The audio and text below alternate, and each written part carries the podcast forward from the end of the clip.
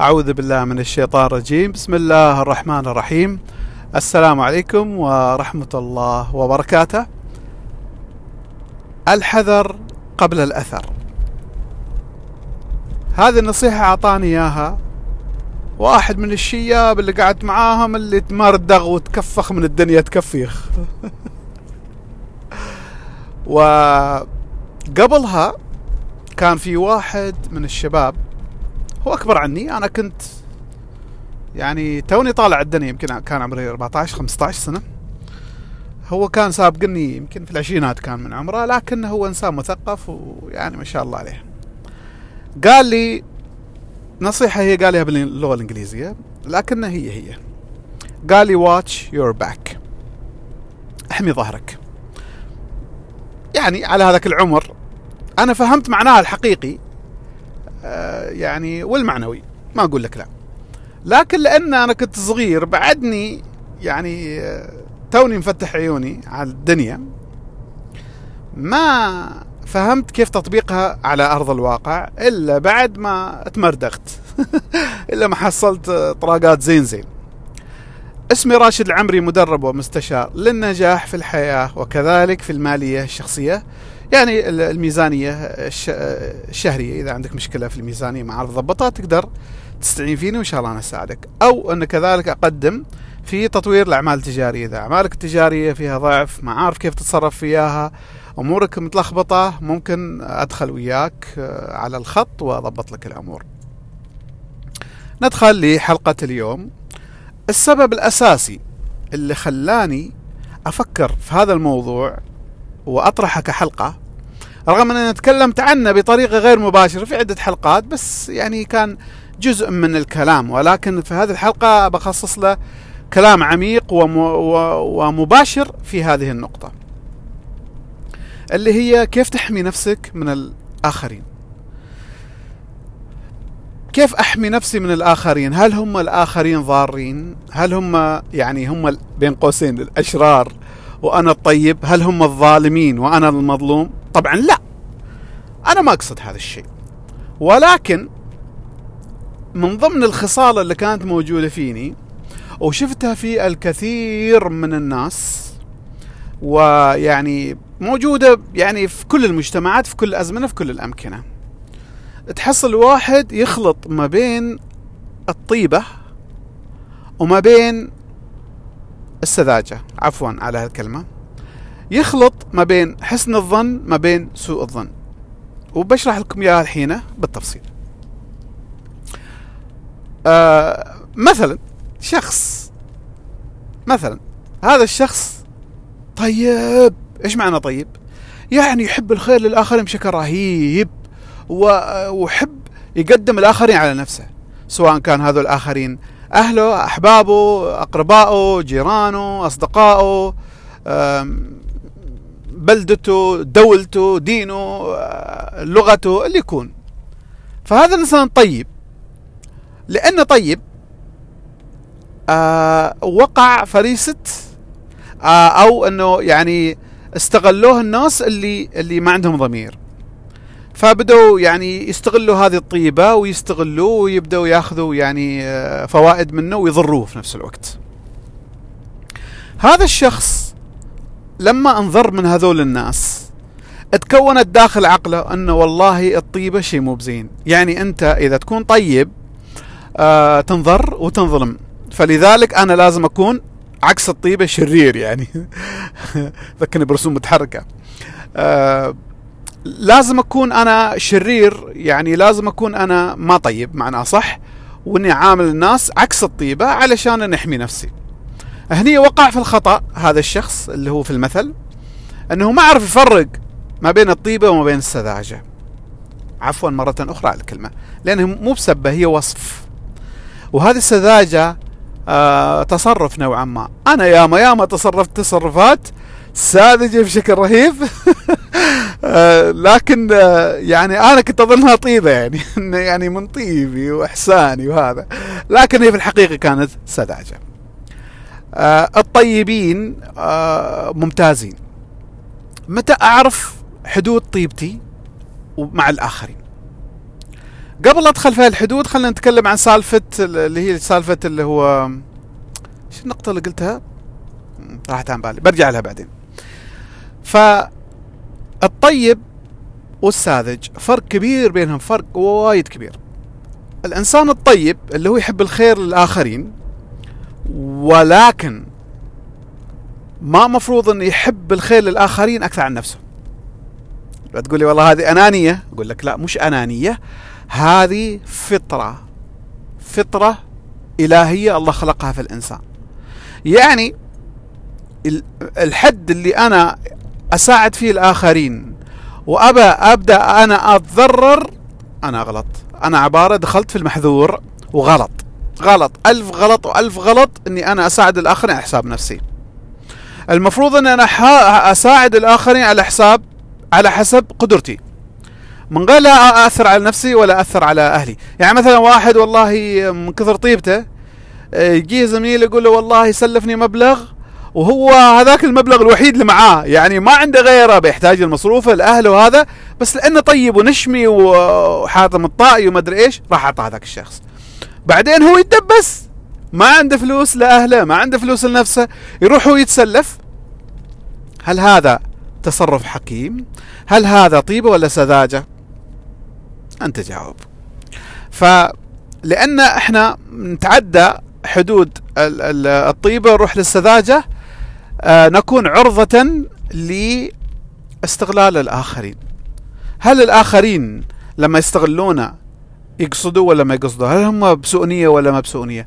ممكن بعض الناس صراحة عندهم سوء نية، يعني يعرف انك انت على نياتك، ويعرف انك انت ما بتنتبه، ويعرف انك راح تنضر بهذه المساعدة اللي هو يطلبها منك، وفوق هذا يروح يطلبها لأنه خلي يولي، المهم ان انا احل مشكلتي وبعدين هو خلي يولي. اذا كان هو عنده هذا النوع من التفكير، هذا انسان اناني ولا اصلا ما يحب لك الخير. هذا انسان داخل عليك مصلحة، والمصلحة مو شرط فلوس، بعض الأحيان المصلحة حتى وقفة، بعض الأحيان تفاخر، والله شوف من صديقي فلان فلاني. مرة من المرات كان في واحد من الشباب كان دائما يماشيني ويروح ويرد وياي، الله يذكره بالخير. قلت له فلان ايش سالفتك انت تمشي وياي وترجع وهذا، ما في محاضرة قدمها الا تيجي وتساعدني وتوقف معاي وهذا، وفي الحقيقة مش أصدقاء ولا انك من أقربائي ولا شيء، ايش انت مستفيد من هذه الدخلة القوية يعني؟ قال لي صراحة انا اشوف يوم من الايام بيكون لك شأن عظيم وانا ودي اكون جنبك في هذاك الوضع. مباشرة انا خفت من هذا الانسان. هذا الانسان ما جاي علشان هو يحب الخير، هو جاي عشان نفسه، يبي يخدم نفسه. فانا ما طلعته من حياتي لما بدأ اخطاء كبيرة، وفي هذاك الوقت انا طلعت من حياتي، قلت له عفوا باي باي، لأنه أنت بادي تضرني أكثر ما تنفعني، أنا ما أقدر. على العموم نرجع لموضوعنا، كيف نحمي نفسنا من الآخرين. سالفة الطيبة والسذاجة هي مدخل لحلقة اليوم. بمعنى آخر، الشخص اللي متمكن وعارف يحمي نفسه من الآخرين، هذا الإنسان مو لهذه الحلقة لهذا الشخص اللي دائما يستغلوه ودائما يندم ويرجع مرة ثانية بعد ما ينسى، يرجع مرة ثانية وهيش كرر نفس الخطأ. في مرة واحد راح إلى حديقة الحيوانات، وراح إلى قفص الأسد، وقاعد دخل إيده يلاعب هذا الأسد. فهذا الأسد طبعا وحش، هجم عليه وشمخه في يده. المهم أن سحبوه الناس، وكان يعني أصيب بجروح وده وعالجه وكذا. بعد فترة رجع وقال للأسد، رجع نفس القفص، قال يا أسد أنا أعرف أنك أنت حيوان، وأنك أنت ما عندك عقل، وأنك أنت ما كنت تقصد أن تضرني، فأنا يعني مسامحنك ونسيت اللي سويته. ورجع يلعبه مرة ثانية، هالمرة شلع لي يده كاملة، ويا الله بين الحياة والموت ان انقذوا هذا الانسان. بعد ما شفه رجع مرة اخرى الى القفص، وقال له يا أسد أعرف أنك أنت ما كنت تقصد لأنك أنت حيوان وهذه فطرتك وأنا مسامح أنك، لكن هالمرة ما نسيت، ما بقرب منك. شوف هذا يتماشى مع حديث الرسول صلى الله عليه وسلم لا يلدغ مؤمن من جحر مرتين. ليش؟ لأن أقول لك المرة الأولى إنزين أنت ما غلطان أنك وثقت فيه، لأن لابد في مرحلة من المراحل نحن نثق في الآخرين، ما ممكن طول عمرنا ما نثق في حد، يعني مستحيل إنزين. لكن إذا انضربت من المرة الأولى من هذاك الشخص يعني هو الغلطان، لكن إذا رجعت لو انضربت مرة ثانية تراك أنت الغلطان. ليش؟ لأنك أنت ما تأدبت وما تعلمت أن هذا المرة الأولى ضربك، ليش ترجع وتعطيه فرصة مرة ثانية؟ في مثل أو مقولة باللغة الإنجليزية يقول لك first time shame on you, second time shame on me. المرة الأولى عيب عليك أنت، المرة الثانية عيب علي أنا أني سمحت لك مرة ثانية تضرني. فإحنا عندنا أسس حقيقية موجودة فطرية عند البشر، وكذلك الرسول صلى الله عليه وسلم علمنا أن إحنا لازم نتحذر. الشخص أول ما تنضرب منه باي باي مع السلامة، لا تخليه أو لا تسمح له مرة ثانية يجي يضربك إنزين. فلذلك كيف إحنا نحمي نفسنا من الآخرين؟ الناس الطيبين اللي هم مقصد حلقة اليوم لهم مش ساذجين، الطيبين. الناس الطيبين عادة ينظرون للآخرين كما ينظرون الآخرين إليهم، بمعنى أني أنا متوقع من الآخرين خير مثل ما يعني أنا بعطيهم الخير مثل ما أنا متوقع منهم يعطوني الخير. ما أدري وضحت ولا لا؟ بمعنى آخر أنا صوبهم مخلص، فأتوقع من الآخرين أنهم يعاملوني نفس المعاملة بالطيب والأخلاق. فالناس الطيبين اللي بين قوسين قد يتحولون إلى ناس ساذجين ويتضررون من الناس اللي يستغلوهم أو يضربوهم، يعني ما بضرب يد، يعني يضربوهم في المواقف يعني إنزين. عندهم هذه الفلسفة، عندهم هذا المبدأ الأساسي والثابت، المبدأ اللي هو مبدأ واضح وصريح، الثقة إلى أن يتم إثبات العكس. بمعنى آخر يحسن الظن في الناس الآخرين ويثق فيهم إلى أن يبدر منهم شيء عكس، وهذا الشيء قد يكون شوية يعني مضر نوعا ما. من تجربة شخصية ومن شفت الناس وايد يشتكوا لي من استشاراتي أو حتى في المحاضرات. لكن أنا في رأيي، وأبغاكم تفهموا هذه بالدقة هذا الكلام، أنا في رأيي أن العكس لازم يكون هو الصحيح بس بطريقة ذكية. كيف؟ يعني لازم يكون قانوني، أنا أي شخص أدخله في حياتي خصوصا الشخص اللي أنا ما أعرفه، يعني اللي ما عرف اللي ما يالي من قبل، تعاملت معاه من قبل، تعرفت عليه عن قريب، أو يعني علاقتي فيه قصيرة أو محدودة، هذا يعتبر شخص جديد علي. حلو؟